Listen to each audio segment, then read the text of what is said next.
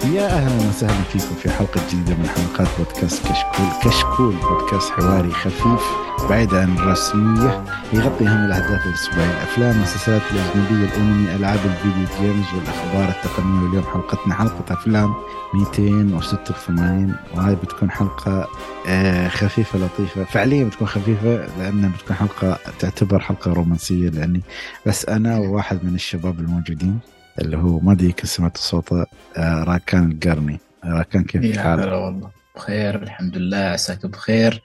احنا لازم نحش في كل الشباب الثانيين اللي ما حضروا. طبعا انا ما حضرت لي اعذاري يعني، بس الشباب ما اعرف صراحه. طبعا. ممكن عشان بدايه الجامعه وهذا فما نلوم. ممكن يعني. الشباب معذورين يعني، ولا مو مره معذورين زمان. وصراحه ما في افلام كثيره في السينما يعني تستاهل بعد، بس يلا. اي الفتره هذه للاسف الافلام قليل. المسلسلات مولعه. اي المسلسلات راجعه يعني، مسلسلين ايوه رينج اوف باورز. بعد شفت انت رينج اوف باور؟ او ما بديته بس ببدا يعني، موجود عندي امازون انا مستعجل عليه. عرفت كيف؟ انت ما انت مستعجل عليه؟ لا اي حتى انا ناوي اعيد لورد اوف ذا رينجز. انا قاعد ابغى اكمل الحين بيتر كول سول. شو تقول انت يعني؟ والله ماراثون مسلسلات قوي صراحه يعني، مش ما معطينا وقت نتنفس بعد. ايه المسلسلات لا عوده، خصوصا مع فكره انه يعود مسلسل باسم يعني باسمه يعني براند خلاص. Game of Thrones، Lord of the Rings. مشكلة أنا يعني هاوس دراجون ما شفته، فأشوف البوسترات من الشباب تعرف اللي ريفيورز، وتشوف وجوههم مرة فرحانين مرة زعلانين. أنا ما أعرف شو القصة بس شكلهم الناس زعلانين على الحلقة الرابعة، بس نشوف بعد هذا يوم بشوف. الحلقة الرابعة أصلا لها حكايتها حكاية الناس كلهم يعني. مو الحلقة الرابعة أنت تستحي لما تشوفها صراحة، مو من ناحية مستوى الناس. فهمت عليك. تعرف سوالف Game of Thrones؟ أيوة بدأوا واحد. هذه أكثر حلقة حتى أكثر من Game of Thrones فيها الأمور هذه. مو طبيعي يعني. أنا شوف عشان تيجي اليوم ما أشيك الموقع اللي أنا فيه، أنا ما أعتقد مستحيل. مش كده أشوف أنا، بس في قصة في تطور، ولكن برضو في مبالغة فيها في ذا الأمور. لا ما أنا بزيادة يعني يتكلم عن موقف سياسي وهو قاعد يسوي هذا. يخلون الشخصيات تتغير في وسط الأمور هذا، مع أنه المسلسل لازال وضعه في السليم يعني. ما أقول لك أنه خرب وصار سيء، ولا المسلسل إلى الآن فيه أشياء حلوة، في تطور شخصية. بس كمية البلاسيتين زايدة. ايه تحديدا في الحلقة هذه كانت ماشي زين. خلنا شوي نبتدي، هو بنرجع لهم أكيد يعني في المسلسلات، بس خلنا بس نقدم شو. طبعا محتويات الحلقة بتكون أشياء شفناها وأخبار وردات فعل عن عروض نازلة يعني. أتبشر أن في أشياء ممكن مرتقبة. وفيلم الحلقة اللي هو فيلم 13 لايفز الموجود على أمازون برايم، من بطولة كولين فارل وفيغو مورتنسون، يعني ما شاء الله أسامي كبيرة. ونبدأ نشوف. نبدأ معك يا ركان، أشياء شفناها على السريع. عطنا طبعا أكيد أنا وتشفنا أشياء كثير، عطنا وبنشوف ممكن نتناقش عن شو يعني. شو عندك هالفترة؟ شفت يعني في فيلم حاليا نزل في السينما ونازل قبل فترة بسيطة، ونزل 8 سبتمبر يعني بالتحديد. شفته من أول يوم. أحس لازم تقول حق الشباب عشان يلحقون عليها. إيه لازم يلحقون عليها لازم. خصوصا إيش؟ لأنه الفيلم يبدو إنه ما قاعد يكسب في السينما، هو قاعد يبدأ يروح يعني. حتى السينما اللي شفت فيها الفيلم توني أشيك الفيلم مو موجود. وأصلا من أول دخلة عليه في القاعة اكتشفت إنه أوكي الفيلم أكيد ما قاعد يكسب، لأنه ما في إلا أنا قاعد أشوف الفيلم. ومع ذلك استمتعت جدا جدا في الفيلم يعني. الفيلم ما كان أفضل شيء في التاريخ ولا كان شيء أسطوري، ولكن ممتع، في متعة رهيبة. الشخصيات جميلة، ما في شخصية يعني تكون سيئة. الفيلم قاعد يتكلم عن جريمة قتل بطريقة ما أعطيتنا اسم الفيلم. أو ما قلت اسم الفيلم؟ أرجوك تعمست دخلت. الفيلم اللي هو سي هاو ذيران أتوقع. ما بطولة منه تقريبا؟ بطولة يا رجل كثير. أندري برودي. وين بعد؟ سي هاو ذيران الفيلم فيها البطل بعد نسيت اسمه يا أخي، ترشح حق الأوسكار. أي واحد أفضل دور مساعد، كيف نسيت اسمه اللي في 13 بالبورد شو اسمه غريب يا رجل. حتى اوكي سام روكويل. أيوه شو اسمه سويرس رونان، تيم كي، من تيم كي، ديفيد أولوي وأدريان برودي. والفيلم من إخراج كان تيم جور.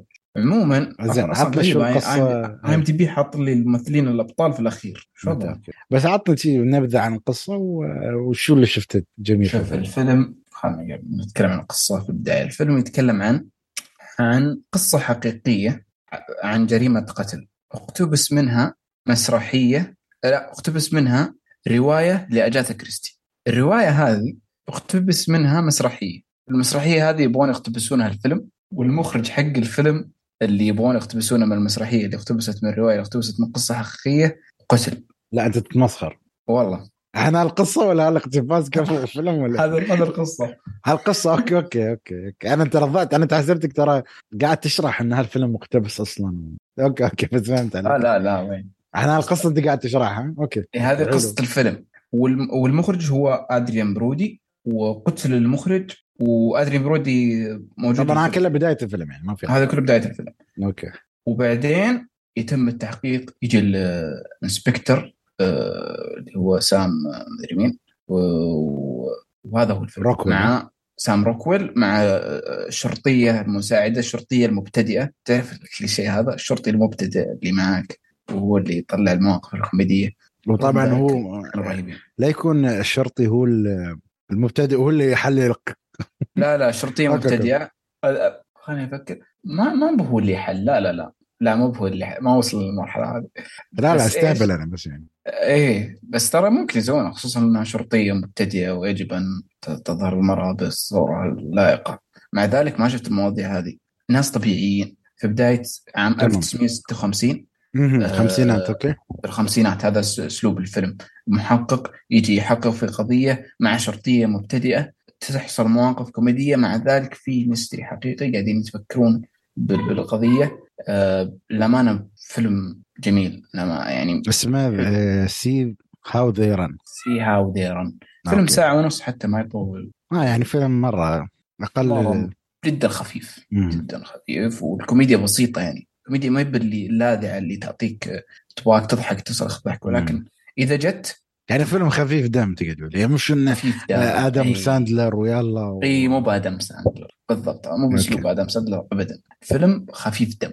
هذا هو، هذه الفكرة. صراحة فيلم جميل، وحضرته حتى كان في عرض اسمه العودة للمدارس، أدري هو انتهى. اي والله انتهى خلاص، الناس عادة وبدأوا بس خلاص. وش كان العرض؟ كان ايش؟ تشوف الفيلم مع فشار وبيبسي بنفس سعر التذكرة.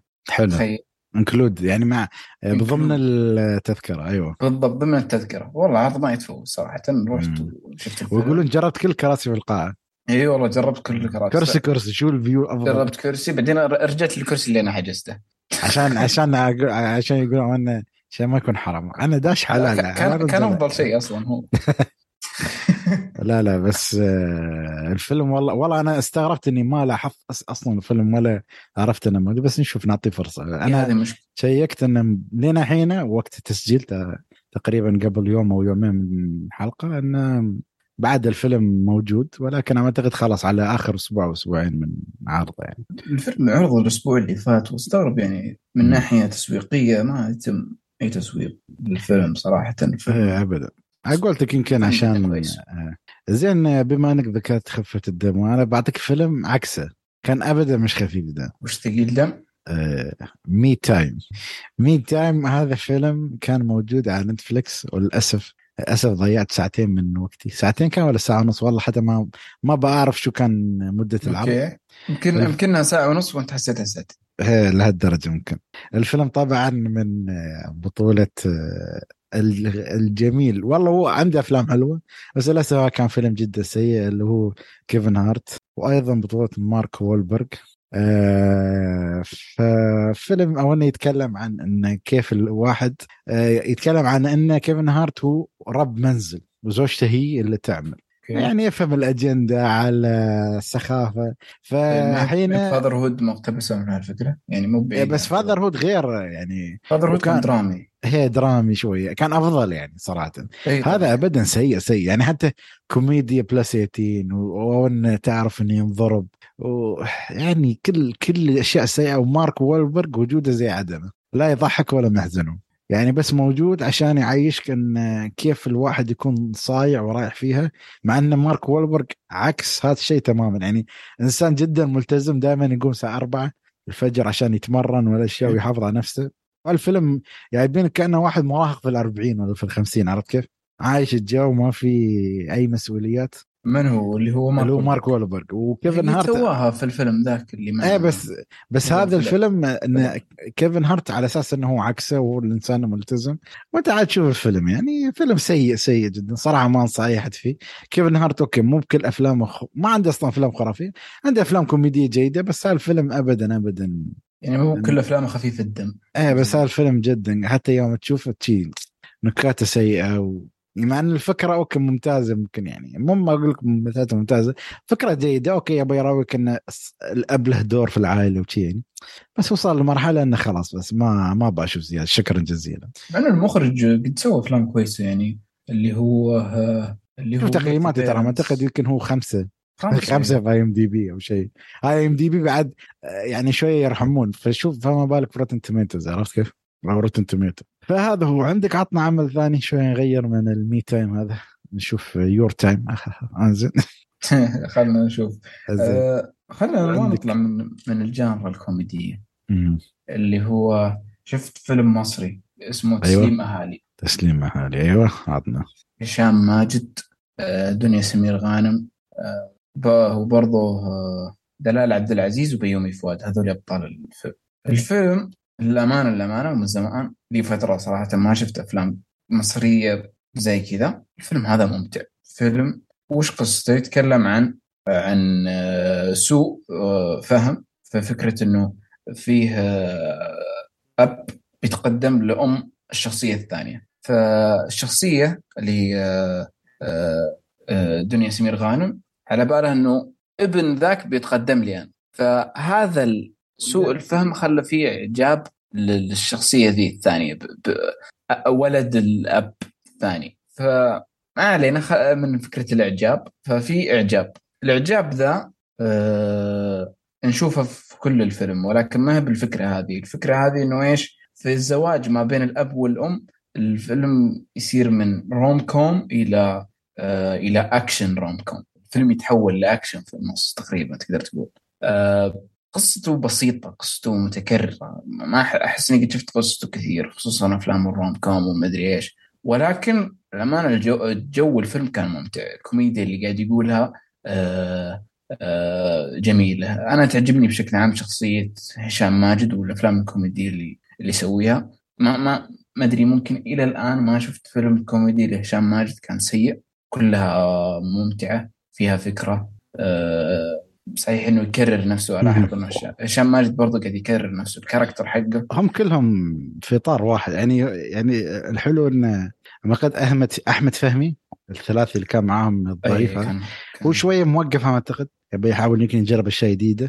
وشيكو بعد يبغى اعتقد، يعني احنا نحاولهم كل واحد يسوي بطوله بالضبط ويجرب اشياء جديده. اقول لك شيء، هذا افضل من الثلاثي الى الان والله، هذا افضل من احمد فهمي، أفضل من شيكو، رغم أنهم ثلاثياً يعني قدموا فيلم مثلاً نقول الحرب العالمية الثالثة، يعني كان قوي بالنسبة لي. أشوف أنه فيلم كوميدي جميل، الحرب العالمية فيه فكرة صحيحة مقلد، مع أنه أفلامهم اللي قبل برضو، ولكن هذا أفضل فيلم لهم في الثلاثي اللي هو الحرب العالمية الثالثة. لكن ما علينا من الحرب العالمية الثالثة، أتكلم عن تسليم أهالي وهشام ماجد. هشام ماجد وش السالفة؟ أرى أنه قاعد يكرر الشخصية، يعني الشخصية جميلة، لازلت إلى الآن أشوف الشخصية، الكاركتر اللي قاعد يقدمه جميلة، اللي هي شخصية إيش، الشخص اللي ما يهتم في الحياة، ما يهتم في أحد، ما يفكر إلا في نفسه، مغرور، في حب الذات. هذه شفتها، ما تحس الشخصية اللي قاعد أشرحها لك هي نفس الشخصية اللي سواها في الحرب العالمية الثالثة، اللي هو علاء الدين ذاك نفسه علاء الدين الفاصل ذاك. على دي رخيصة من جولي شيكو بالضبط.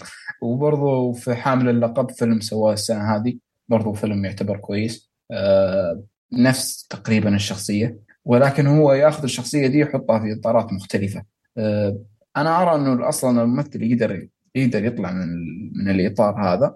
ولكن إلى الآن ما أحس أنها يعني قاعد تأخذ دور، يعني قاعد تنفذ المطلوب منها. إلى الآن قاعد يطلع منها كوميديا، ما صارت ثقيلة الدم، ويعني والفيلم على ما أنا حلو، طريقة كتابته جميلة. صحيح إنه برضو أحيانا في نكت يكررها عشان تطلع كوميدية يعني، بس لاحظت إنه كل أغلب النكت اللي تتكرر 3 مرات بس، ما في نكتة تتكرر أكثر من مرة، يعني 3 مرات الحد الأخير اللي تكرار نكتة. وهذا فعليا حتى أشوف في الحياة كاملة أكثر حد تبغى تكرر فيه نكتة 3 مرات، لا تزيدها مرة رابعة. وبس هذا الفيلم كوميدي سليمة هالي، فيلم حلو تبعته. جاء كان في تنصح فيه يعني؟ كان في عرض ب20 ريال، ممكن الموضوع ما شاء الله عليك كله عروض، أنت كل أفلامك داخلنا عروض، غلط داخلها بعروض ها. كان في عرض والله ب20 ريال، وش الرخص كان شيء جميل جدا ها. لا 20 ريال الموضوع أثر على رأيي، ممكن خلاك متحيز الفيلم. تقييمه 5 يزيد يخليه 7. شوف بالضبط ممكن كذا. وهل أنصح فيه؟ نعم أنصح فيه، أنصح محبين أفلام مصرية كده. المحبين أفلام مصرية اللي يحبون أفلام كوميدية، مو يعني اللي يحب أفلام هشام ماجد خصوصا، اللي يحب حامل اللقب ممكن يحب هذا. صحيح إنه في أفلام مصرية ماخذة يعني الجودة حقت الأفلام المصرية نازلة، ولكن هذا من الأفلام الحلوة أنا ممتعة. تأجل أكثر من مرة، يعني كان المفترض ينزل قبل حامل اللقب، لكن تعرف الظروف اللي حصلت إنه وفاة دلال عبد العزيز ووفاة سمير غانم كانت سبب في إنه الفيلم يتأجل. صح، لأن هي موجودة في الفيلم، احتراما له لبنتها بعد أعتقد. صحيح إنه يعني على طول تنزل بفيلم وين هالشيء. غير برضو المفروض هو كان وقت كورونا ينزل أعتقد، حتى يعني قبل بعد ما توفى بفترة، يعني كان مفروض العرض نزوله بعد تأجل سنة كاملة لأنه موجودين في كل الفيلم. فكان أصلا يعني الفيلم متصور من قبل كورونا أو آخر على بداية كورونا أتوقع، يعني من زمان جدا متصور من 2020. الفيلم لها 2 سنين وقاعد، ويعتبر ترى هذا آخر فيلم لدلال عبد العزيز وآخر فيلم لسمير غانم برضه، يعني بدون حرق بس يعني في مشهد كذا صغير ظهر في سمير غانم طريقة أو أخرى. اي يسوون افلام مصريه دائما ممثل يا اخي انا ضابط يا حرامي ما في سمير غانم يجي في النص بس لا يجي بشخصيته حقيقيه. اوكي قد شفت فيلم على جنب يسطا حق داود حسين، وعلى كان في داود حسين واشرف عبد الباقي. ايوه وكان في سمير غانم برضه جاز. ذكر الفيلم. في الفكره هي سمير غانم صار يجي بشخصيته الحقيقية في أغلب الأفلام اللي يجي فيها ضيف شرف، نفس فكرة على جنب يسطين. بس هذا الفيلم تسليمة هالي. شفت شيء زيادة؟ والله شوف أنا بعطي أبديت حق فيلم أو مسلسل ساندمان. أنا قلت إنه كان مسلسل جميل، بس أمانة أول ما وقفت الحلقة اللي بعدها عرفت الناس ليش كانوا زعلانين. يعني صراحة تكملة المسلسل أنا وقفت على الحلقة 5 كنا، يعني نص المسلسل الأول كان جميل، النص الثاني شيء تحس ما في شيء مفهوم، ضياع، ويعادين شخصية شي طفلة بخربة المسلسل. يعني أحس المسلسل فيه بوتنشل، بس الأمانة التوجه في القسم الثاني من المسلسل كان خراب أو ضياع، ما بقول سيء بس ضاع شوية عن النهج اللي أنا كنت متوقع عنه. ونزلوا حلقة بعد فترة، ما أعرف شو كان فائدتها صراحة، بس شفتها بعد عادية. كانت حلقة تكلم عن قصة مختلفتين ما لها علاقة أبدا بالقصة الأساسية بطريقة مباشرة، زي الأوفز حق الأنمي تقدر تقول. بس ما أدري شو الفكرة ليش نزلوها، ما أدري كان محتوى إضافي ولا DLC ما مفهم بس والشيء الثاني أن صراحة في ترقب حق الجزء اللي بعده، يعني في شوية كان في حماس صراحة، يعني حمسونا حق الجزء القادم. بس يعني قاعدين نشوف ان الشيء يعني العمل كان متوسط بعد نهاية. ونشوف الجزء الثاني هل بيستغلون الحبكة او كيف يقول لك الكليف هانجر او الشيء اللي بيحمسونا عليه ولا لا. يعني ممكن عنده امل انه يتعدل في الجزء الثاني ولا لا؟ اكيد يمكن، لان تقريبا ما شفنا شيء من شو يسمونه، يعني تقريبا ما شفنا شيء من شو يسمونه The Sandman او شو كان اسمه، نسيت اسمه حتى، اللي هو البطل. يعني ما شفت قدرات كثيرة له، ما شفنا طرق قتالية، يعني أحس وايد أشياء ما استغلوها. عرفت كيف؟ لا إن شاء الله إنه يتعدل، مع إنه ما أدري أحس نتفلكس ما عندي أمل أبدا. لا بنوصل لها نتفلكس، تستعجل عليه. بنوصل له. زين شو أنت شفت شيء ثاني بعد؟ أيوة شفت شيء ثاني في فيلم أو فيلم تشويق يقدر أسميه رعب، ما أقدر أسميه، ما أدري. فيلم فول يتكلم هذا وايدين يمدحونه بس كل حد يقول شوف السينما. أدري أنا شفته في البيت وبقول لك رأيي. فيلم فول يتكلم عن بنتين، بالله لا تقول لي تجيب الأبطال لأنه ما أعرفهم، أو إني أتوقع إني قد شفتهم مرة ولا أهتم، إلا ما أهتم بالأبطال. يتكلم عن بنتين ما أدري إيش فيهم، متخلفين تقدر تقول، يبغون يطلعون برج اتصالات طولة طويلة أتوقع 2000 متر أو شيء زي كذا. ما شاء الله شو هالبرج، برج اتصال يعتبر ثاني مدري ثالث أطول برج في أمريكا. برج حقيقي ولا بس خيالي ولا برج اتصالات؟ ما بحثت هل هو موجود حقيقي ولا لا، لأنه برج اتصالات، فاهم قصدي؟ أوكي زين.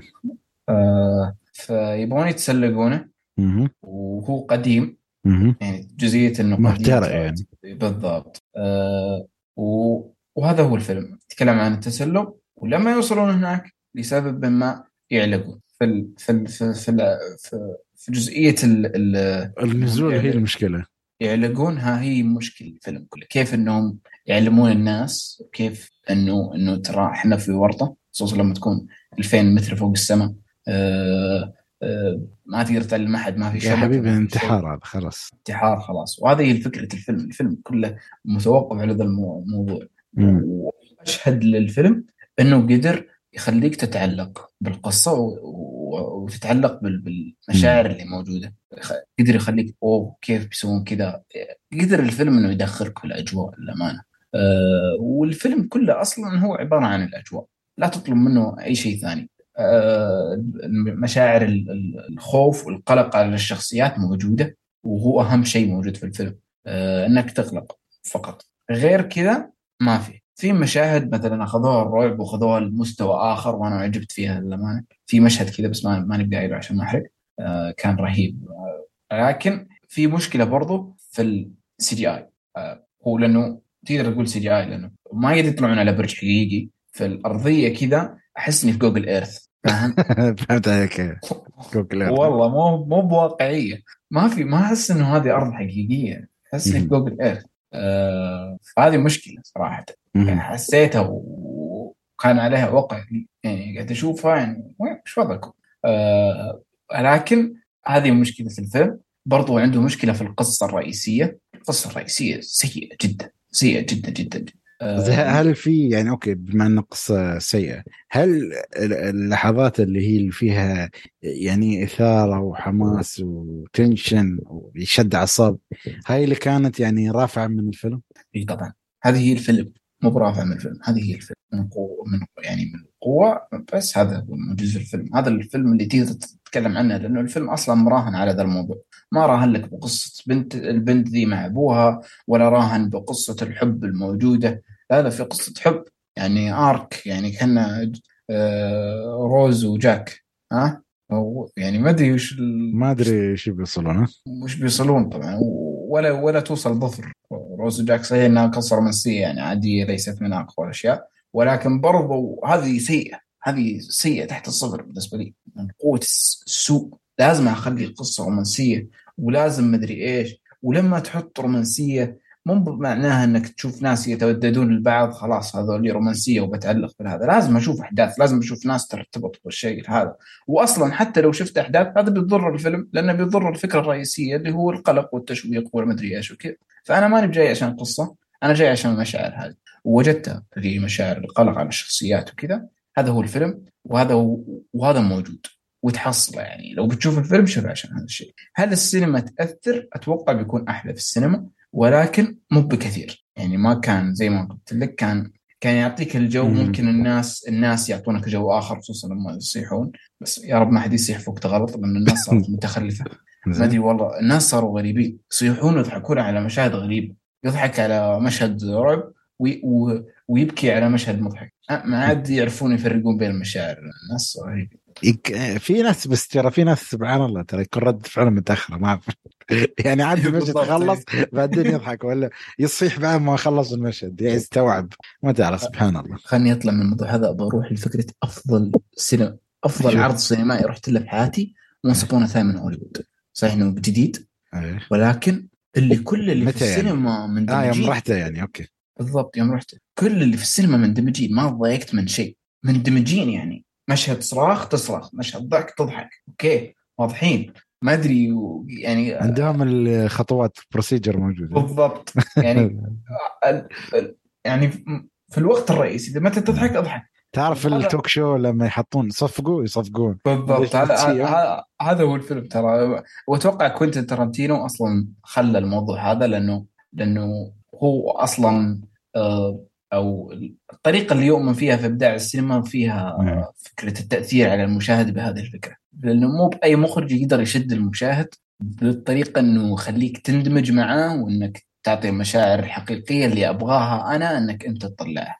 الأفلام تفشل تبغى الناس تخاف ولكن تجد المشهد مو مخيف أو تجد المشهد مضحك في بعض الأفلام اللي تبغى تسوي خوف أو تبغى تسوي ضحك أو تبغى تسوي أو يعني تبغى تعطي مشاعر للمشاهدين ولكن المشاهدين ما يقدروا يفسرون المشاعر اللي تبغى توصلهم زي الناس. يعني بعض الأحيان ترى ما تلومهم الفيلم مضروب ما تعرف إيش تسوي الناس ولكن بعض الأحيان يعني الأمور بديهية مشهد مضحك أضحك مشهد سامج لا تضحك وانتهينا. فهذه ففول له إمكانية إنه يخربون الناس وله إمكانية إنه الناس يخلونه مسخرة إنه يخلونه مسخرة أيوة وفي إمكانية لو كانوا في الوقت وفي الرهيبين يعني حبس أنفاس أنت حبس أنفاسك وقت هذا يعني لو في حبس أنفاس لو القاعة كلها حبس أنفاسها أوفي الفيلم دي أنا مستعد أدفع فلوس أكثر دبل التذكرة ها عشان بس أحضر والله أنا شاك أشوف كلها تدخل عروض الفترة بالضبط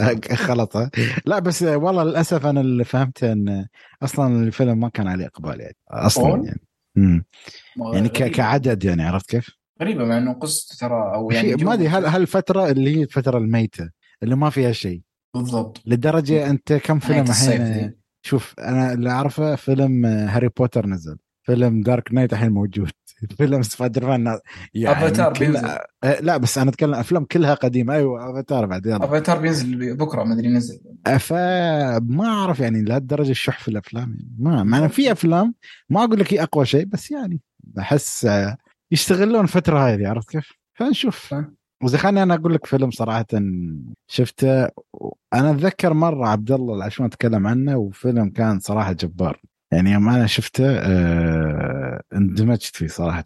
فيلم نازل السنة الماضية اسمه بويلينج بوينت من بطولة ستيفن جراهام. تقريبا هذا موجود في كل أفلام قول معاي اللي هو الممثل جاي ريتشي أفلام العصابات وهذه كلها موجود فيه اسمه ستيفن جراهام.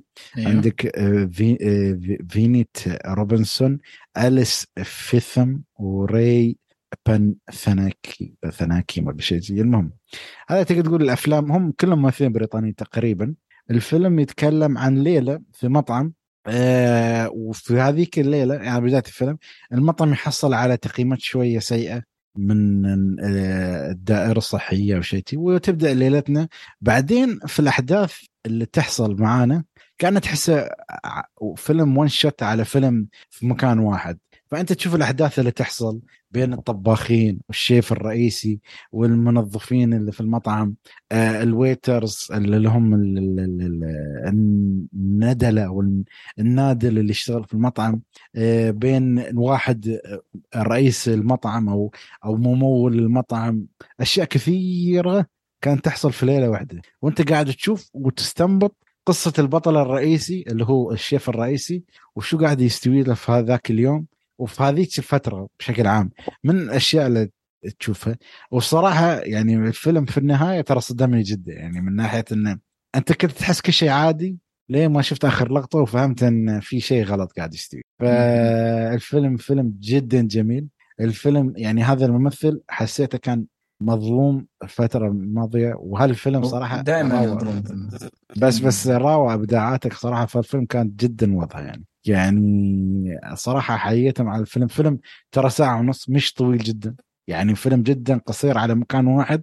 أول شيء أنت بتحس شوف من طريقة التعامل الناس، من طريقة تعاملهم بين بعض، بتعرف كل الأشياء شو اللي حاصل، شو علاقة هذه رئيسة تقدر تقول الريسورس أو الهيومر ريليشن أو شيء، يعني اللي هي اللي تتنسق بين الحاضرين والحاجز، مو الاتشار تقدر تقول مو الاتشار لا ما أنا مش قصدي الاتشار ولا شيء، أنا قصدي المسؤولة عن توزيع الناس والحجوزات والأشياء في المطعم. أوكي ما أدري شو يسمونهم، يمكن مديرة الحجوزات ولا شيء، يعني كل شخص موجود في الفيلم له دور، حتى الزبائن وشو قصصهم وليش موجودين. فلا لا فيلم جدا جميل، فيلم يتكلم عن الطبخ والأشياء بطريقة درامية، يعني ومش الأكل نفسه هو المحور القصة، بس علاقات الناس والتصاعد والانفجار اللي يحصل في الفيلم هو النقطة الرئيسية في الفيلم. أنا لازم الفيلم بويلينج بوينت ساعة ونص فيلم تقدر تقول في مكان واحد تقريبا، في مطعم يعني، أو بس اختلافات في الغرف يعني زين. هذا زمان أنا حاط الفيلم في الليستة هذه بولينج بوينت، وتقييماته ترى جدا جيدة يعني من المشاهدين 7.5 في IMDb، تقريبا 22,000 واحد مقيمنا، و73 من المقيمين في نفس الموقع IMDb، فيعتبر 73 من المقيمين يعني فيلم مجتمع عليه المقيمين والمشاهدين، عرفت كيف؟ ونادر ما تحصل هذا الشيء صحيح، خصوصا ترى هذا الفيلم كان السنة اللي قبلها فيلم قصير شورت. ايوه في كان بعتقد من بطولة نفس الممثل، ما متأكد. ايوه فاستوى فيتشر فيلم او فيلم طويل. زين اعتقد اكتفينا من الاشياء اللي شفناها، خلينا نروح للاخبار. احس لازم اول شيء نبدا بالاشياء الخفيفه اللي هي العروض القادمه الفتره القادمه. عندك خلينا نبدا بالشيء ولا أقول خلينا نختم في هذا أو شيء. إذن خلينا نبدأ فيلم ممكن أقل ناس تكون عارفة عنه، The Fabelmans. نزل له فيلم اللي يدور أحداثه قبل الحرب العالمية أو بعد الحرب العالمية الثانية، عن شاب يحاول أن يعني كيف أقول لك تساعده صناعة الأفلام يعني في معرفة الحقيقة بطريقة ما. حتى ترى دعاية الفيلم صراحة بالنسبة ما كان واضح جدا. طبعا الفيلم من كتابة وإخراج المبدع ستيفن سبيلبرغ. تقريبا هاي تعتبر قصة حياته، ما أدري إذا هل هي يعني نسخ لس قصة حياته ولا كان في تغييرات، عرفت كيف؟ يعني هل شوية حط بهارات ودراما عشان يخلي الناس تتحمس تشوف الفيلم هذا أو لا؟ بس يتكلم عن عائلة، هو عن عائلته وقصة الولد الموجود في العائلة، عرفت كيف؟ هو أصلاً سبيلبرغ عائلته أصلاً كلها سينمائية. بس صراحة ما أعرف يعني. أنا قصدي يعني ما أعرف إذا هل الأحداث اللي حصلت في الفيلم كلها 100% اقتباساً ولا كيف، عرفت كيف؟ فاهم. بس حتى الممثلين الموجودين في الفيلم ترى جداً ممثلين معروفين. ما أدري أنت شفت الدعاية The Fabelmans؟ ما شفت الدعاية بس شفت كل شيء له علاقة بالفيلم للدعاية.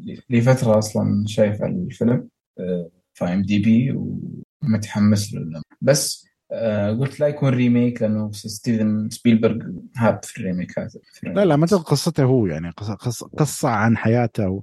شكله رهيب، شكله راح يكون عظيم إن شاء الله. أنا آخر مرة قلت فيلم راح يكون عظيم للمخرج طلع شو اللي هو شو كان، بس خبرنا عشان نعرف شو اسمه. مش كان حق ديفيد فينشر واحد مانك اوكي. يعني شوف الفيلم من بطولة بول دانو، ميشيل ويليامز، سيث روغن هذا ما يطمن. لا بس هو عم يتغلب دور الكوميدي، عرفت كيف؟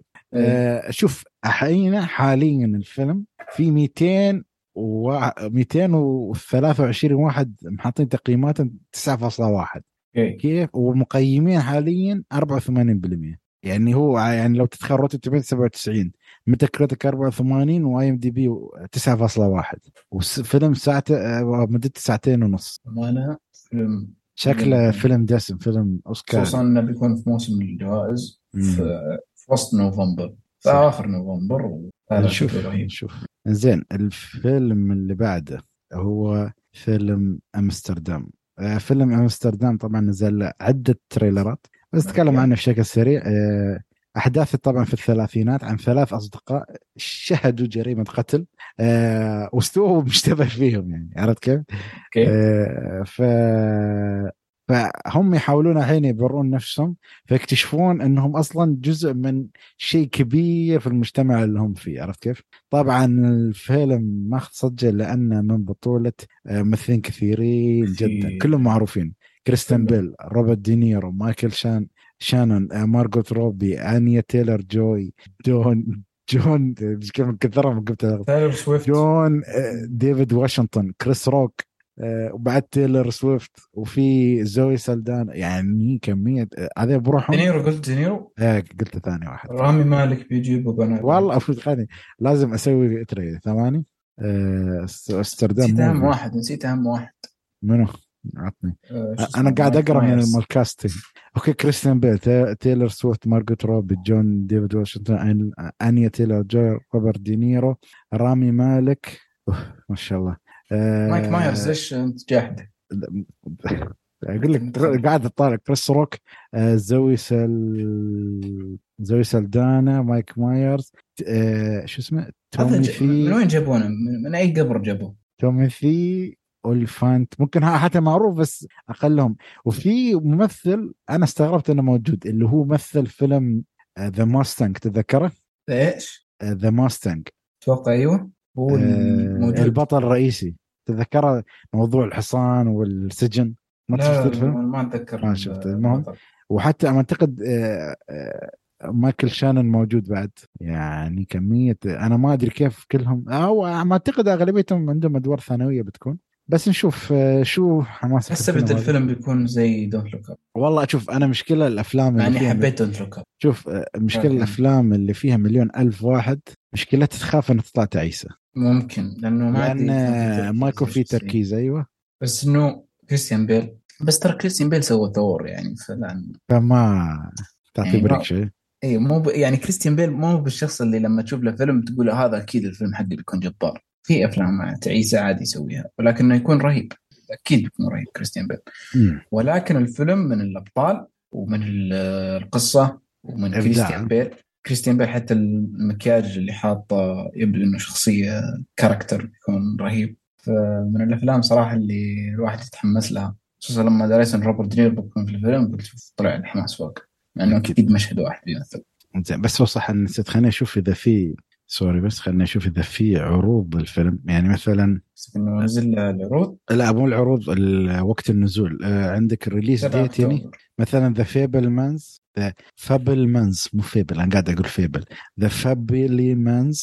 The Fabelmans ما يسمونه بينزل تاريخ مكتوب في أمريكا 11/11/2022 أو 11 نوفمبر. أنا طالع عندي 24 في الMDB حقي. أنا قاعد أقرأ من جوجل عارف كيف. لا The Fabelmans مش أمستردام. أيوة أنا أتكلم عن The Fabelmans. أوكي خلنا أكتب أمستردام أشوف كم بيطلع. أمستردام طالع عندي في IMDb 7 أكتوبر. حلو أوكي. أصلاً في البورت. بس أمريكا ما تعرف في الخليج كمان. ممكن شيء. أعتقد في فوكس حتى لو تدخل أو ما بيبين. ما طلع الخليج خش الجحد هذه. ما يطلع. المهم يعني أعتقد الشهرين الجاية بيكون نازل. عندك زين نروح لآخر فيلم ممكن مترقبيه للفترة القادمة اللي هو Glass Onion أو Glass Onion اللي شو يسمونه Knife Out Mystery. Knife Out 2 يعني هو بس أيوة Knife Out 2. طبعا أحداث عن نفس المحقق يحاول يحل القضية أعتقد في يخت أو شيء من هذا القبيل. طبعا المثير مش يقولون ميردر ميستري كيف ما بس هالمرة قلنا لا بس هالمرة أعتقد الحين يبغوا يسوون هاي نفس السلسلة حق كأنها سلسلة من أغاثا كريستي. بس الحلو في الفيلم إنه حتى هالمرة يعني كاست كبير وقوي يعني يعتبر جزئيا نفس فكرة أمستردام. طبعا الممثلين هم عندك واحدة اسمها مادلين كلاين، عندك دانيال كريغ، جيسيكا هينويك الأسياء تقريبا معروفة في أفلام مولان هي بهايوة مولان شوفها. عندك عارفست موجودة بعد زين. إيثان هوك موجود بس ما أعرف شو دوره. كيت هيدستون، إدوارد نورتون، كاثرينا هارف اللي هي أغاثا من مارفل. عند الله أكبر تمثل لها كم سنين تونا عرفنا من أغاثا من مارفل. ترى هذه خلاص هي بس أدوارها كلها أفلام كوميدية كانت خلاص أغلبيتها يعني. اي صح يعني ناس باد مامز وهالاشياء عرفت كيف صح. بس من الممثلات اللي ترى يعني لما تشوف وجهها تحس حاضرة يعني موجودة يعني ما تحسها موجودة في الساحة جانبي موجودة في الساحة. زين وعندك آخر واحد اللي هو ديف باتيستا اللي يحاول يطلع من جاردن جالكسي. تقييمات الفيلم بعد نازلة حاليا 7.9 IMDb 7 IMDb و88 في روتن توميتو. أنا ما أدري منه لأن الفيلم أصلا أعتقد أصلا بينزل نهاية السنة في ديسمبر. في ديسمبر بينزل حتى ما أدري ما شاء الله شو هالبريفيوس لوك أو شو هالمشاهدة المقدمة من شهرين يعني قبل يمكن الكاست 3 شهور بعد هم اللي صوتونا طبعا فيلم بعد ساعة مدة 2.25. إنزين شو ترقبك أصلا شفتنا في أوت الجزء الأول طبعا شو رأيك هل متحمس الجزء الثاني؟ أنا أحب الأمور الميستري والأمور والروايات وجاث كريستي يعني جوي لما أحب الأفلام زي كذا تحس تغير شوي الجو. إيه تغير الجو خصوصا لما يكون في جدية لأنه ما في أفضل من الروايات في هذا الموضوع. ما في أحد كذا يقدم الميستري وحتى هو لهجته لما يتكلم ترى جدا جميلة طريقة كلامه وشي جدا إيه جدا طبعا. فنشوف لا متحمس. أنا متحمس صراحة متحمس جدا للناشات. نفسك أنا بعد أونيون إيش جلاس أونيون نايف أوت مستر. ما أعتقد يبون يخلونا سلسلة في نتفليكس قائمة كل سنتين 3 يسوون جزء وشي طيب يعني صار لو أنت بتستمر وتستثمر في هذا شيء طيب. صراحة أصلا الشخصيات المحقق اللي يطلع وكذا يعني عندنا كرك بيحلوها من جيمس بوند لهذا المفتش هذا بالضبط. لا بس إذا أنت بتسوي لي عامل محترم كل 2-3 بنفس السلسلة استمر يعني ما أقولك لا يعني نفس اكستراكشن شافه ونجح كان خلينا نكمل فيه. أنا ما أقول لا بالعكس شيء طيب بس أنا شيء إنك يكون هي خلاص أعلنوا أصلا خايس لو لا بس أنا أتكلم إن جو أهد إن استراكشن على الأقل عطاك نفس السلسلة أكشن فيها قتالات بطريقة محترمة يعني كتصويرا.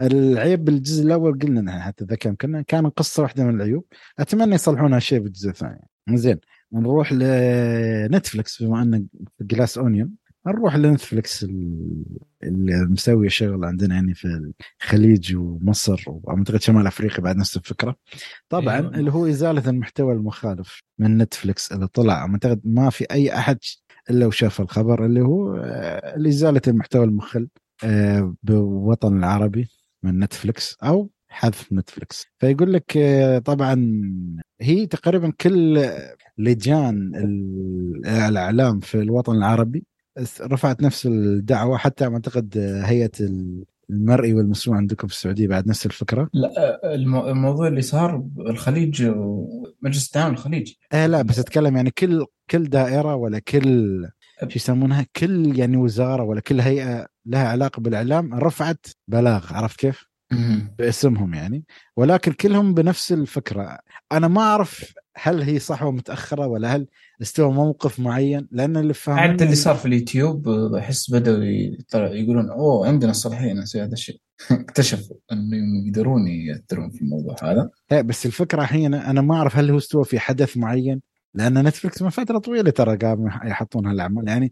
أنا أقول لك مثلا في نتفلكس لما تدخل ترى بين كل عمل أي الحين بين كل عمل 3 أعمال عملين له علاقة بالفئة الضالة هذه يعني. أقول لك هم قاموا يشتغلوا أكثرية يعني لازم تحصل واحد يعني مثلا برنامج مسابقات والله يعني نتفلكس من في برامج مسابقات رقم 1 بس دائما يدخلوا لك هالشخصيات في البرامج هذه فيخربوا لك الجو عرفت بتقول يا رب يخسر يعني في شيء غلط يعني. فما أدري هل هو في حدث معين هل في برنامج أطفال حطوه لأن أنا أعتقد الضجة جت على في نوع من برامج أطفال ممكن أو شيء كان في له علاقة بهالشيء. ما أعرف إذا أنت عندك أي فكرة والله ما أدري. أنا شفت الفجأة الخبر عن نتفليكس وما أذكر إنه كان في شيء أصلا نتفليكس سووه جديد مختلف أو إنه أسوأ من اللي قد سووه من قبل ولكن اللي أعرف إنهم اللي قاعدين يسوون سيء وأسوأ اللي هم ديزني من الناحية هذه. بس ديزني أنا سمعت إنه خلاص يعني يكون عليهم أصلا بيلتزمون بهالشيء يعني لأن شوف مثلا أنا بقول لك أمازون شوف أنا ما أقول لكم بريئين, هم مش بريئين, بس أحيانا على الأقل قاموا يحطون في العمل مثلا قبل ما تشوفه أن هالعمل يحتوي على هالفئة, فخلص أنا ما أفتحه خير شر أصلا من البداية, عرفت كيف؟ يعني حتى لو العمل ظاهريا ما في هالفئة, بس تعرفهم في حركات يسوونها.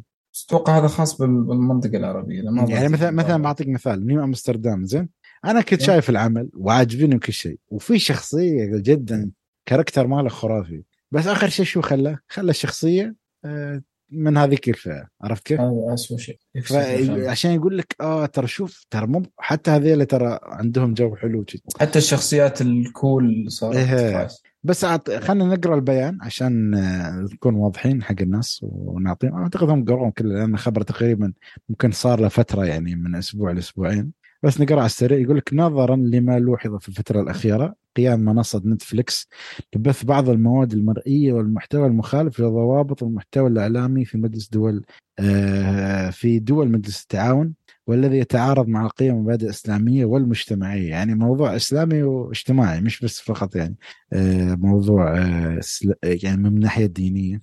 وبناء عليه تم التواصل مع المنصة لإزالة هذا المحتوى, بما فيه المحتوى الموجه للأطفال, والتأكيد على الالتزام بالأنظمة, مع تأكيد أن الجهات المعنية تتابع مدى التزام منصة التوجيهات. في حال استمر بث المخالف سيتم اتخاذ الإجراءات القانونية اللازمة. أنا حاس شو تعرف لما تسوي محتوى خاص للأطفال قاموا يحطون هذاك المحتوى هناك داخل, عرفت كيف؟ يوجهون الرسائل هناك, فممكن هذا هو الأشعال الشعلة. هذا اللي حرص دائما لما تجي عند أطفال لازم تحرك الناس, وهذا اللي صار مع اليوتيوب واللي صار مع اليوتيوب أنا أعتبره أخي اسمه اللي يسمونه نتفليكس الآن.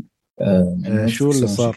موضوع البرامج الأطفال اللي فيها مو بالبرامج الأطفال, ما أدري هو عندكم في الإمارات الموضوع هذا صار ولا لا؟ اللي شو قل لي بس في إعلانات في اليوتيوب لما تفتح أوكي فهمت عليك. إعلانات من أسوأ ما رأيت من زمان, وأنا قاعد أتكلم أصلا في الموضوع إنه كيف كذا. يعني أنا بنفسي وأنا يعني أعتبرني كبير, يعني تستحي يا رجل, أستحي جدا, بالعكس حتى أفر غضب من الأمور هذه.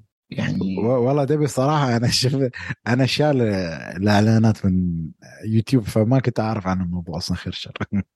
هذا الموضوع أحس إنه ترى من أسباب إنهم يحطون كذا, إنه أوكي طيب عشان تفتك منها هذي, وهذا غلط. ليش الابتزاز ده؟ ليش الحركات دي؟ حتى تكثير الإعلانات أصلاً يعني هم قاموا يحطون دعايات على الفاضي والمليان, يعني حق كل الشركات الرخيصة منها والقوية. بالضبط. طيب أهم شيء إيش؟ اشتري بريميوم, ترى ما في فلوس. هذا حتى الدعاية 20 ثانية ما فيها سكيب, وأنا عايشين ما أدري الأمانة.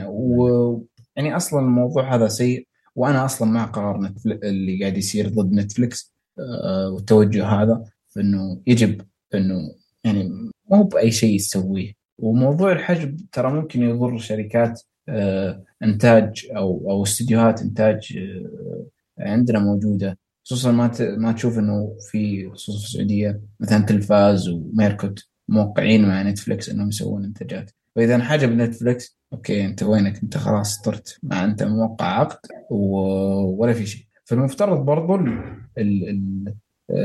من الأمور الإنتاجية اللي عندها أنها تدعم الموضوع هذا.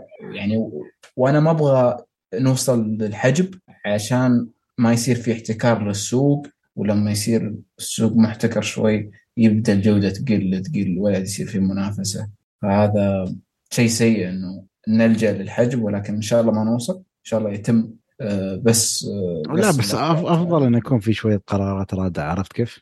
ايوه اردع الموضوع, يعني قص مدري ايش, ابعد. بس بالعكس احذف اعمال, لأن انا لما اروح احذف اعمال, بس لا تحجب نتفليكس, هذا مقصدي. لا تحجب نتفليكس, لا بس قصدي يعني انا لما اروح ترى انت شوف لما تفتح نتفليكس مالك في دول ثانيه ترى محتوى مختلف 180 درجه. طبعا هو على حسب الحقوق والاشياء هذه, بس اكيد كل دوله تحط ضوابطها. فاذا انت يعني في الدول العربيه عندك التزامات معينه خلاص لازم المفروض تفرضها على الشركات.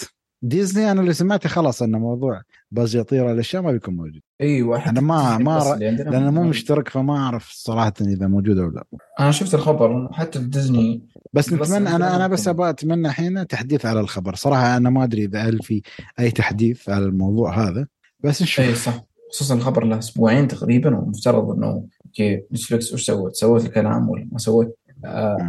ولما اقول انا طبعا اقصد الحجب، انا ما احب نتفلكس حاليا. يعني اذا في اعمال هذه مثلا اذا انت تبى تصور عمل معين، يعني مثلا الحين كيف اقول لك، عمل في شخصيه شاذه مثلا، مثال خلاص انت حطها بطريقه ان لا تلمح لي انها شخصيه شاذه. يعني ترى صور لك مشهد مشهدين على كل ريجن، يعني مثلا مثال، يعني عرفت كيف؟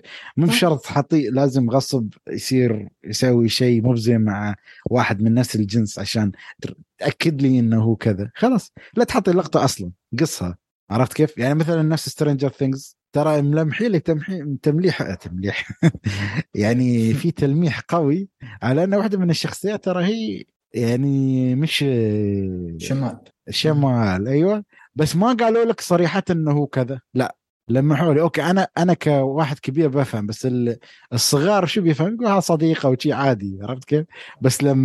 بس ما كان في أي فعل، ما كان في أي شيء، عرفت كيف؟ هذه الفكرة يعني. أوكي إذا بتحطي تلميح بدون أي أشياء أوكي أنا ما عندي مشكلة، بس أهم شيء ما تحطي هالأشياء أو تقصها أصلا، أو تسوي نسخ للمناطق معينة، يعني نسخة للشرق الأوسط مثلا، شخصية مش موجودة أو الشخصية شخصية عادية، مو بشرط تكون لها ميول مختلفة، عرفت كيف؟ يقدرون يسوونها بس هم فيهم عجز، فيهم كسل. أنا أتكلم عن المحتوى الخاص في نتفلكس، ما أتكلم عن المسلسلات الثانية. في مسلسلات مش بإيدهم، يعني مسلسلات تقدر تقول يعني منتجات ثانية ولكن عندهم حقوق عرضها. أيوة عليك نور. المفترض برضو يقص هذا الشيء، أي شيء قص، أي شيء قص. أنا مع الموضوع هذا، ولما أنا أصلا في السينمات حتى ما أكيد الأفلام إنها لا فيها هالأشياء لا تقص، عندنا تقص. أنا لدرجة من كثر ما أنها تقص باحترافية عندها، ها ما أحس إنه مشهد يقص من زمان. ما شوف يعني مثلا دكتور سترينج لما كان عندنا ترى شوف ما كان في ترياج، ما كان في يعني شوف كان لمحوا لك انا شخصيه يعني مثلا شمال عقولتك، أيوه. بس ما كان في فعل بينهم، عرفت كيف؟ بعدك انا في امين وعند وحطوا لك العالم والاشياء، بس ما قالوا ان هذا، عرفت كيف؟ اصلا يعني اتمنى ما توصل لهالمرحله، يعني الا اذا انت حطيتي فيلم بلس 21 وقلت لي ترى في كذا كذا كذا، خلاص اوكي انا عارف ان هالاشياء، وانا انسان فاهم واعي ان هالفئه اصلا لا تمثل مجتمعاتنا ولا قيمنا الاسلاميه ولا شيء. الامانه اصلا الموضوع هذا كله غير فكره الشذوذ وكذا، لازم تعطي انت تفرض قوتك عليهم بالضبط. اي لازم متى انت بس كل كلمه في النهايه هذا الاعلام بيوجه لشعبك، صح؟ لا والناس اللي موجودين عندك، المجتمع حقك، في المجتمع حقك لازم يكون واعي أو عندك كلمته بالضبط. في النهايه انت بتدفع فلوس هذه لها كلمه. ولكن خليني اتكلم عن موضوع الاطفال، خصوصا المنتجات او يعني الاعمال اللي تصير للاطفال. انا صراحه اشفق حاليا على اطفال الزمن هذا، لانه ما في شيء يتفرجون عليه، عارفين كل شيء، سواء يا يكون سيء يا يكون يدعم الشيء هذا، لانه ما في اعمال. يا بيبي شارك عاد شفت الخبر هذا اللي يقول لك في ناس في سجناء يعذبونهم ببي شارك. اللي مات من بيبي شارك اقول لك شو هذا يا ريال، خلوه وسيله تعذيب لهالدرجه، أعوذ بالله. أنا اللي أعرفهم بيبي شارك، وفي هاي اللي عندها دب وياها ما أدري شو قصتها، واحدة روسية ما المهم يعني أعمال يعني. ما في أعمال نفس يعني كيف أقول، افتح يا سمسم، أشياء تثقيفية يعني، أغاني في أنا شفت في كم من قناة عربية، لا بس في كم من قناة عربية في اليوتيوب صراحة الأمانة، يعني يحاولون يسوون نفس فكرة بيبي شارك بس بطريقة أنها فيها تثقيف، عرفت كيف؟ إسلامية، توعوية، مجتمعية، عرفت كيف؟ مش أغنية ما لها معنى، بيبي شارك خلاص عرفنا بيبي شارك بس شوف فكرة ما في فكرة، عرفت كيف؟ المهم خلنا نروح لهذا، أحس وايد طولنا في الخبر، لأن الخبر اللي بعد فيه نفس الفكرة تقريبا، بس من مارفل. يعني مارفل تحب تسوي مشاكل الحين الفترة الماضية. يقول لك بطلة خارقة من الكيان الصهيوني في فيلم كابتن مارفل، أو فيلم مارفل القادم اللي هو كابتن أمريكا القادم. يعني يقول لك انضمت الممثلة الصهيونية شيرا هاس لفيلم مارفل كابتن أمريكا القادم بدور شخصية من الكيان الصهيوني تدعى صبرة. صراحة ما أدري يعني، شخصية ولا حد درى عنها، ما أعرف ليش حين يحاولون يتكلمون عنها. يعني أتحداك لو كل اللي يسمعون بودكاست الحين ومو بهم والناس اللي مع أصدقائهم والناس الجيك في الكوميك والناس اللي 24 ساعة مهووسين في أعمال سوبر هيرو، أتحدى واحد فيهم ممكن سمع عنها يصبره، إلا إذا سمع عنها بالسوق يعني قبل هالخبر. يعني أنا ما أدري وش أقول، يعني مو بكفاية لو كنت مارفل أصلا فيلم بيكون خايس وأنه ما حد مهتم فيه. يعني الأسلوب هذا في فكرة العناد والأسلوب هذا فكرة أنه لا، ومشكلة زيها يعني شوف لو هي إسرائيلية وهذا يعني مشكلة أن لبسها يعني هو نفسه ونفس عالم إسرائيل، عرفت كيف يعني بجاحة أكثر عن هالبجاحة. هذا مني مستحيل يعرض عندنا، مستحيل إذا بالدرجة إذا في أكيد في شدود، أكيد أشوف هذا مني. أنا أحس أن بيحاولون أنا أحس بيحاولون يغيرون. شوف هو استغفر الله يعني هم بعدهم فيهم نذالة بعد صبرة ما اختاروا اسم صبرة بعد اسم مخيم. أنا ما أعتقد سمعت القصة صح اللي هو اسم مخيم فلسطيني وشي بعد، بس إنك تسوي هالشيء وتعطي اسم على اسم مخيم حق بطل خارق إسرائيلية على أساس إن هي عاد. أنت لو تشوف الكوميك اللي كان لها علاقة بصبرة بتضحك يعني كانت مع هالك فما كفاية كهالك صار خربان فما أعرف يعني يعني شخصية ما حد سأل عنها. يعني في شخصيات أهم منها بمراحل شخصيات أهم منها. أتوقع الإسرائيليين نفسهم أصلا نفسهم متفاجئين يعني أنت جوست رايدر ما أصلا أو أنه في يعني بصراحة ما أدري بعدين بيسوي لك واجد موجودين ولفرين ما جاب أجيب صبره أنا عايشين يا رجل يلا كريم.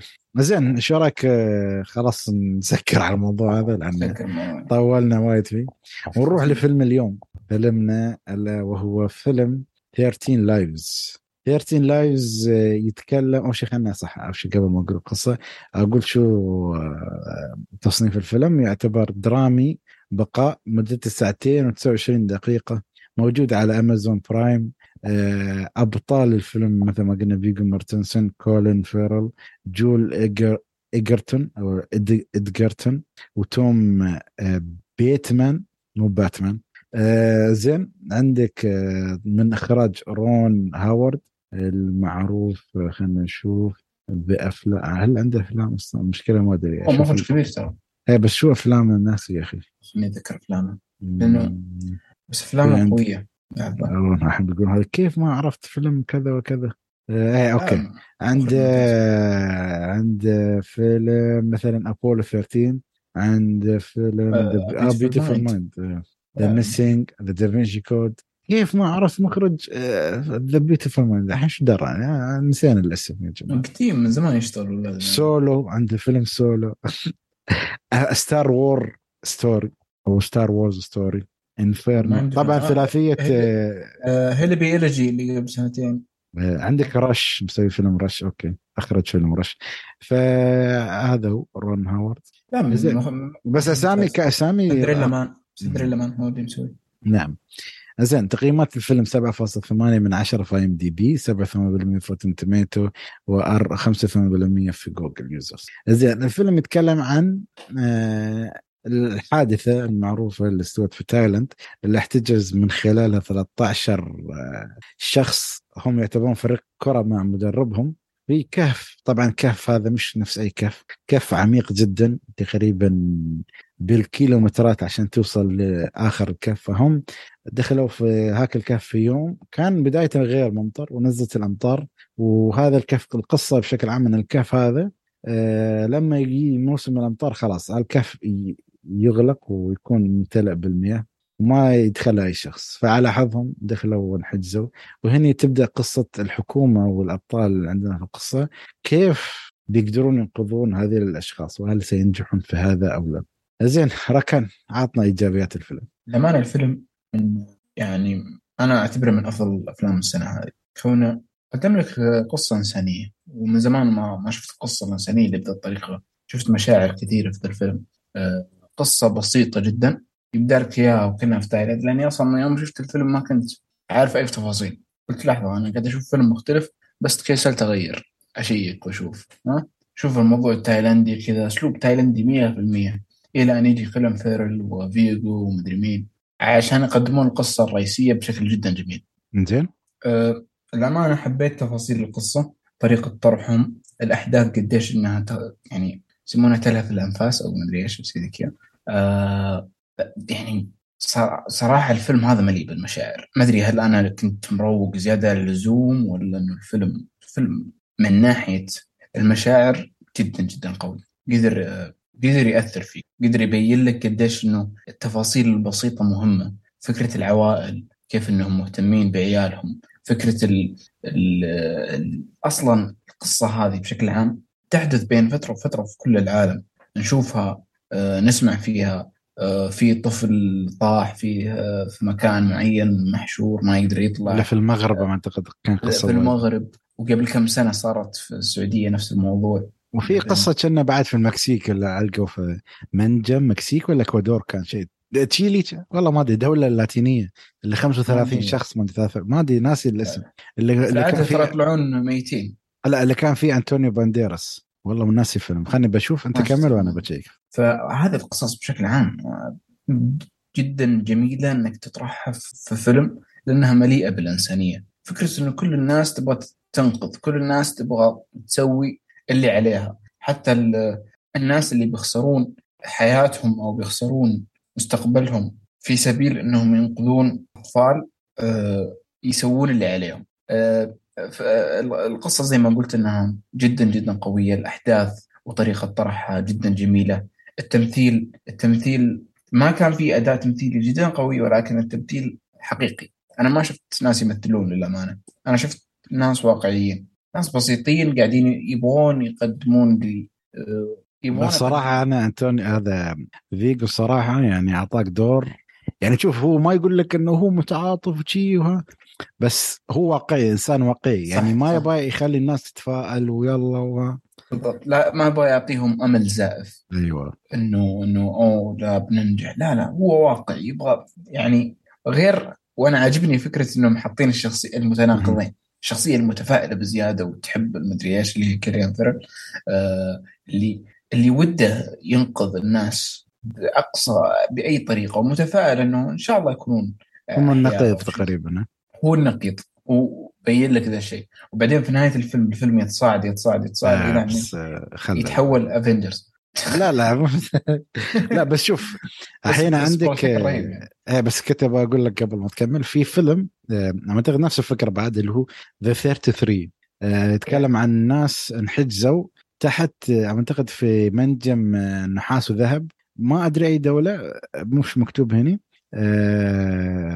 بس انحجزوا لمدة 69 يوم في تشيلي. طبعا هاي قصة كانت من بطولة التوني باديرس. الفيلم نزل سنة 2015. مش أقوى الأفلام بس فيلم بعد بنفس التصنيف اللي هو سيرفايفر دراما. ما شفته بس ما ظنتي يكون هو من 13 لايفز، لأنه 13 لايفز قدم أداء قوي صراحة. أنا ما أدري عن كنت شفته أكيد أتوقع. الفيلم هذا كان جدا قوي. ما أقدر أفصل في مواضيع واردة، ما أقدر أقول يعني غير القصة وغير التمثيل. ممكن لأن أحس صراحة ما عارف التفاصيل بيستمتع جدا بالقصة. أنا صراحة بالضبط كنت سامع عن القصة لأنها كانت موجودة وقت كأس العالم. إيه؟ فكنا نسمع عن الخبر، كان في أبديتس يومي، وسبحان الله يعني حتى كان في هنتات على هالشيء في الفيلم. بس ما كنا عارفين تفاصيل العملية كلها وشو استوى وشو اللي حصل بشكل يوم. الفكرة يعني أيضا أن ترى الشيء، شوف أنا صراحة ما تابعت القصة الحقيقية. ليش؟ لأن لما خلصت الفيلم اكتشفت أن أصلا أعتقد نتفليكس بيسوون ليميتد سيريز، يعني مسلسل أعتقد 5 أو 4 حلقات، بس هو سيريز يعتبر مسلسل، يعني 3 أو 4 حلقات بينزل بعد فترة. وأيضا بيكون في وثائقي فيلم عن الناس الحقيقيين اللي كانوا في الأحداث هذه، يتكلمون عن شو اللي حصل، نفس القصة. فقلت خلنا ننتظر وأشوف الأعمال هذه. شوف مثل ما قلت بس عشان أكون معك في الصورة مرة واحدة، التمثيل الممثلين صراحة التايلنديين حتى الأجانب اللي هم العالميين صراحة أدوا اللي عليهم. هو ما أعطاك قصة أنا البطل وأنا الأمريكي اللي أنقذ الناس لأنهم متخلفين، لا هالفيلم هاي كانت الأحداث الحقيقية. يعني سبحان الله هذول الأشخاص اللي يبون عندهم خبرات في الأشياء. يعني مثلا يقول مثال يعني أعطيك في عسكريين وشي بس هم ما يعني دخل أو جرب هالشيء ولا مرة في حياته، عرفت كيف؟ غير عن شخص متمرس لفترات طويلة 20-25 سنة، عرفت كيف؟ فهنا يراك صعوبة الشيء وكيف كانوا يحسون بالصعوبة بالطريقة اللي كانوا يرون الفترات الزمنية والخريطة.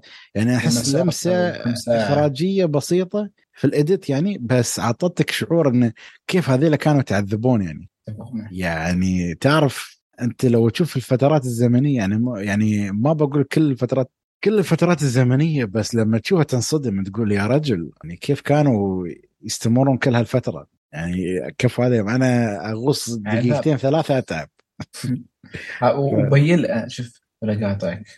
لا خضرة. زين أنا وأنت يعني ما في عاد غيرنا ف. زين. الإخراج فعلًا قدر يوثق فكرة الصعوبة بشكل جدًا جميل، وعرف يبني لكل تفصيلة موجودة. يعني فكرة صعوبة نقل هذول الأشخاص قدر يبنيها من مشهد قبل أصلا ما يحصلونهم. في مشهد اللي يبين لك قديش إنه صعب عادي صعب إنه شخص عادي يغوص في الموقع، يغوص في مسافة زي كذا، وكيف يبون شخص معاهم يعني غير إنه شخص غير متمرس. عاد الفكرة هني صعبة جدا يعني. أيوة المتمرسين من دوري التايلانديين هم متمرسين يعني خلنا ما نبغى ندخل، بس يعني فكرة إنه الموضوع كان جدا صعب حتى على جانب فما بالك يعني بالناس العاديين. بالضبط عرف صور الموضوع هذا بشكل جدا ممتاز. يعني إخراجيا لازم نعطيه كثير، وترى يحطيك على أعصابك يعني. كيف إن خلاك على أعصابك وتنشد تقول ها شو اللي بيحصل هني، شو الأفكار اللي ممكن مطروحة، لأن العملية ترى أوكي خذت فترة طويلة يعني 17 إلى ما أدري 20 يوم يعني. عملية مش عملية بسيطة كانت. فالفيلم كيف يصور لك هالفترة الزمنية وكيف التعب اللي كان في الأشخاص، مش بس الأشخاص العاديين، حتى الأشخاص اللي من الحكومة، الأشخاص المتطوعين. فلا الفيلم عطاك لمسة وعطاك، وكان فيه مع قولتك مشاعر حتى لو ما كانت ظاهرة بس أنت بتحس فيها، عرفت كيف؟ صحيح. وما أقول لك مش إن مسألة موسيقى الحلو إن خلاك دائما تسمع صوت الماي، تسمع صوت الصعوبات اللي فيه الأدوات، خلاك تشوف أكثر مما تسمع. أيوة خلاك تشوف الصعوبات وهي موجودة أكثر مما أنك تسمعها، وأنك تسمع ناس يتكلمون ومدري إيش. تقريبا من أجمل أشياء في ذا الفيلم إنه الفيلم هادي جدا. هذا اللي أعطاني المشاعر، هذا من أقوى الأشياء اللي يعطي الشخص المشاعر، الهدوء الموجود في الفيلم، الانغماس في الأحداث هو أجمل شيء صراحة كان في هذا الفيلم. إنزين شو زين خلنا بما أن أنا وأنت تتكلم بشكل بسيط يعني ممكن إذا بضيف عليك اللي هو ممكن حتى في ناس أجانب أو أنت تقول تايلنديين كان أداءهم جدا جميل، خاصة يحاول يطلع مشاعره بطريقة غاضبة وطريقة حزينة. كان يعني أنا ما بقولك خبير في الأفلام التايلندية، بس يعني كان مبين حتى أنت لو ما تفهم شو قاعد يقول أنت عارف أن هذا الشخص يعني ممتعض ولا في يعني عدم مغوضة من الأشياء اللي قاعد تحصل، عرفت كيف؟ وفي ناس لا مستسلمين وينتظرون الفرج يعني. نروح زين للسلبيات. شو عندك أنت في السلبيات؟ أنا ما في بالي سلبيات. أكيد الفيلم مو بيرفكت ولكن ما عندي سلبيات صراحة. أنا إذا بروح ممكن في بعض الأداءات حسيتها باردة جدا، خاصة من الجانب التايلندي يعني. مثلا في أجانب يا رجل لما تسوي أي شيء حتى لو كان غلط ولا صح يعطيك كمية مشاعر. أنا سويت شيء غلط، لا أنا سويت شيء، أنا الحمد لله سويت شيء صح. في طرق احتفال، حتى مش احتفال المبالغ بس إنه يس مثلا أنا سويت هالشيء لا وشي يعني، عرفت كيف؟ فتايلنديين في واحد في خاصة بالأخص في ممثلين كان لهم علاقة بالجبل، هذول حسيتهم جدا باردين مع أنه أوكي طلعوا مشاعر بس بطريقة كانت بعد هستيرية ما أعرف ليش، مع أنه كانوا في البداية مشاعرهم صفر، عرفت كيف؟ فهذه السلبية ممكن الوحيدة يعني. بعض الفترات كان في تكرار لبعض مشاهد الغوص اللي حسي شوية طولت في الفيلم يعني كان بس ممكن هذه الفيلم للأمانة هذه الفيلم بس يعني عين. ان في اماكن كانوا يروحون لها كم من مره ما خلاص انا فاهم انه وصلوا للنقطه هذه فما يحتاج تعيد لي اياها عرفت كيف يمكن لقطه واحده او لقطتين اللي حسيت اوكي شو استوى ما كان في اي يعني تطور للاحداث يعني مثلا ما كان في اكتشاف جديد او شيء عرفت كيف فاهم بس عادي ارجع لإيجابياته بالنقطه عطني فكره انه فيلم تحت المويه يمكن ما شفت كثير فيلم تحت المويه هذا بشكل كبير من الناس بشر هدوء بس أنا تحت الماء ومركز أبغى أمشي أبغى أروح وأماكن ضيقة جدا يعني مش وأماكن ضيقة مو بس إنه في بحر يعني وسيع ومدري إيش لا هذا أنا في أقل من متر ولازم أمشي في المكان هذا الضيق يعني صراحة لا فكرة فيلم تحت الماء هذه بشكل جدا جدا قوي صراحة صحيح صحيح إنزين عن فيلم بشكل عام نروح لنهاية الكلام أنا فيت شوف اللي فيه تعري ولا شيء أكيد ما في يعني ينفع العائلة ينفع أن لو تشوف شيء درامي شيء محوري شيء يعني فيه مشاعر فيلم لطيف نعم هل الفيلم خفيف ولا صراحة خفيف مع أن فكرته جدا يعني تحبس الأنفاس ولا شيء بس يعني لما أشوفه وأخذ وصح أنه في مدة 2.5 ساعة تقريبا بس تحس شيء خلص بسرعة صح اتفق معك زين ممكن يعجب الفيلم اللي يدور مثل ما قلت لك مثلا أفلام The 33 اللي هي أفلام حقيقية واقعية فيها قصص أنقاذ وسرفايفل ولا شيء أنت شو رأيك ممكن يعجب الفيلم الجهرة هذه بتكون البقاء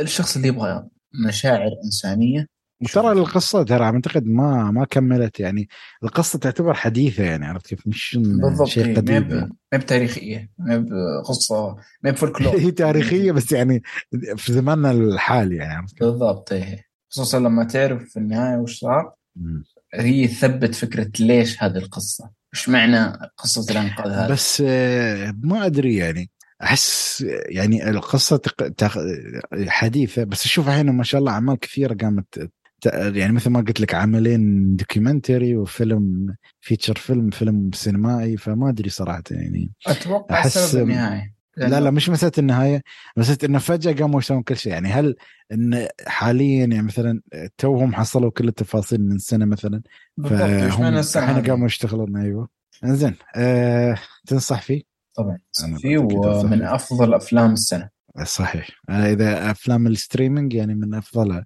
حاليا بس نشوف أفلام السينمائية نشوف شو اللي بنحصل عليه زين طبعا تقريبا هاي كانت كل مواضيعنا بس نروح لتعليقات الحلقة الماضية صحيح أن طولنا عليكم وما شاء الله أخونا معاذ يعني ما يقصر في التعليقات أتمنى أن نسمع تعليقات من كل الموجودين وعيبتني الصورة اللي محطنها معاذ أعتقد هاي شخصية أوفرلورد بس بالدرع إذا ما كنت غلطان يعني فأخونا معاذ يقول أسمع حاليا وأغسل عروستي الجديدة كامري GLE 2022 بالبركة تستاهل إن شاء الله أتحصل بعد أقوى عنها في المستقبل على حسب يعني عاد أنت شو طموحاتك في السيارات بس بالبركة وشو يعطيك خيرها ويكفيك شرها زين بديت من كم يوم مسلسل Game of Thrones أنت بديت Game of Thrones أوكي توقعت راح تتكلمون عن هاوس اوف دراجون جيم اوف ثرون مشكلتي به الاباحيه الاوفر وغيره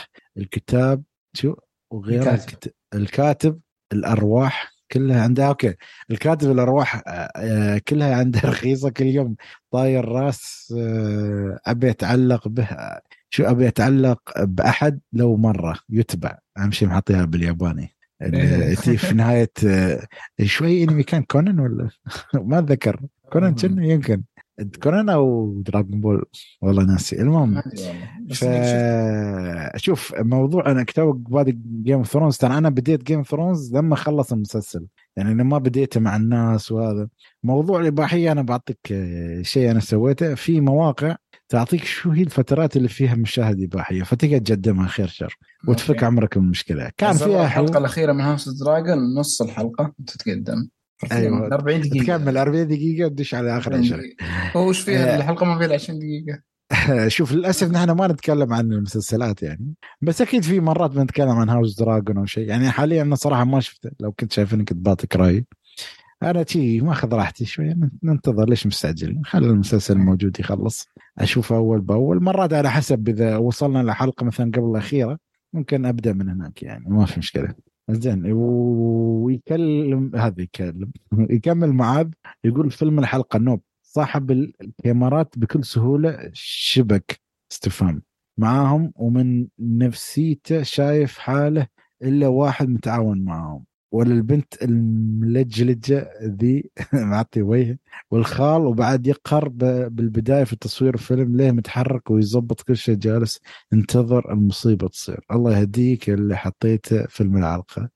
المشكلة يشوف فيلم نوبتر كان من أفلام منتظرة، يعني في النهاية اللي عطاه فيلم الحلقة، لأن المخرج اللي هو شو اسمه، كيل، شو كان اسمه، جوردن بيل، قصدي قاعد أتذكر كيو بيل، أتذكر أي واحد. زين، طبعا هو يعتبر مخرج صاعد، وعنده أفلام أو عنده فيلمين يعتبرون أفلام قوية بشكل أو بآخر في أفلام أو عالم أفلام الرعب الحديث، أفلام فيها نفسية أكثر ما فيها الرعب الجمب سكيرز. فبصراحة يعني لازم يكون فيلم مترقب. طلع فيلم سيء، فيلم جيد، عاد هذا يعتمد على المخرج اللي أيوة أسأله هو لأنه هو اللي حمسنا على الفيلم. إذا طلع فيلم يعني اللي حط، اللي اقترح فيلم، مشكلة ما بقول اسمه اللي هو أنا يعني، بس اللي اقترح الفيلم يعني شو كان، ما كان ذنبه يعني، لأنه كان فيلم مرتقب يعني، عرفت كيف. فالله يهديني يعني، شو نسيت، خاب ظني هذا مع جوردن صراحة. نشوف. المهم تقريبا هذه كانت حلقتنا اليوم. راكان، شو رايك في الحلقة الثنائية؟ معنا شوية كان فيها طول ما شاء الله، يعني مو بنخلصنا بسرعة بالضبط. فأحس أحسن لما أنت بس، لا سعود ولا حسن ولا عبد الله، كلهم تحيد على أساس إني أنا اللي كنت موجود كل الحلقات الماضية. بالضبط، كنت أنت اللي ما شاء الله فعل. أنا بس ما أخذ إجازة رسمية يعني، تعرف بقى شوية غير جو. إنزين، تبغى تضيف أي شيء يا ركان؟ بس والله الحمد لله. حلقة الاتحاد فاز ولا ما فاز؟ بس خلاص. لا فازوا مالك. فازوا الحمد لله. طبعا اللي سجل حلقة يمكن يعرف متى سجلنا، خلاص يعرف انك كنا نسجل وقت مباراة الاتحاد. بالضبط. يونايتد برضه كثير الحين لا خلاص فازوا خلاص. أولنا يعني الحين كاشفين يعني. عيل نختم الحلقة، أحس خلاص بنجلب حلقة كرة، خلنا نغير بسرعة قبل ما هذا. هذه كانت حلقتنا اليوم، أتمنى تكونوا استمتعتوا معنا. لا تنسون تعطونا تعليقاتكم في الموقع وتويتر، وتقييماتكم حقنا على آيتونز، ولا تنسون تتابعونا في كل مواقع التواصل الاجتماعي، ونشوفكم إن شاء الله الحلقة القادمة على ألف خير.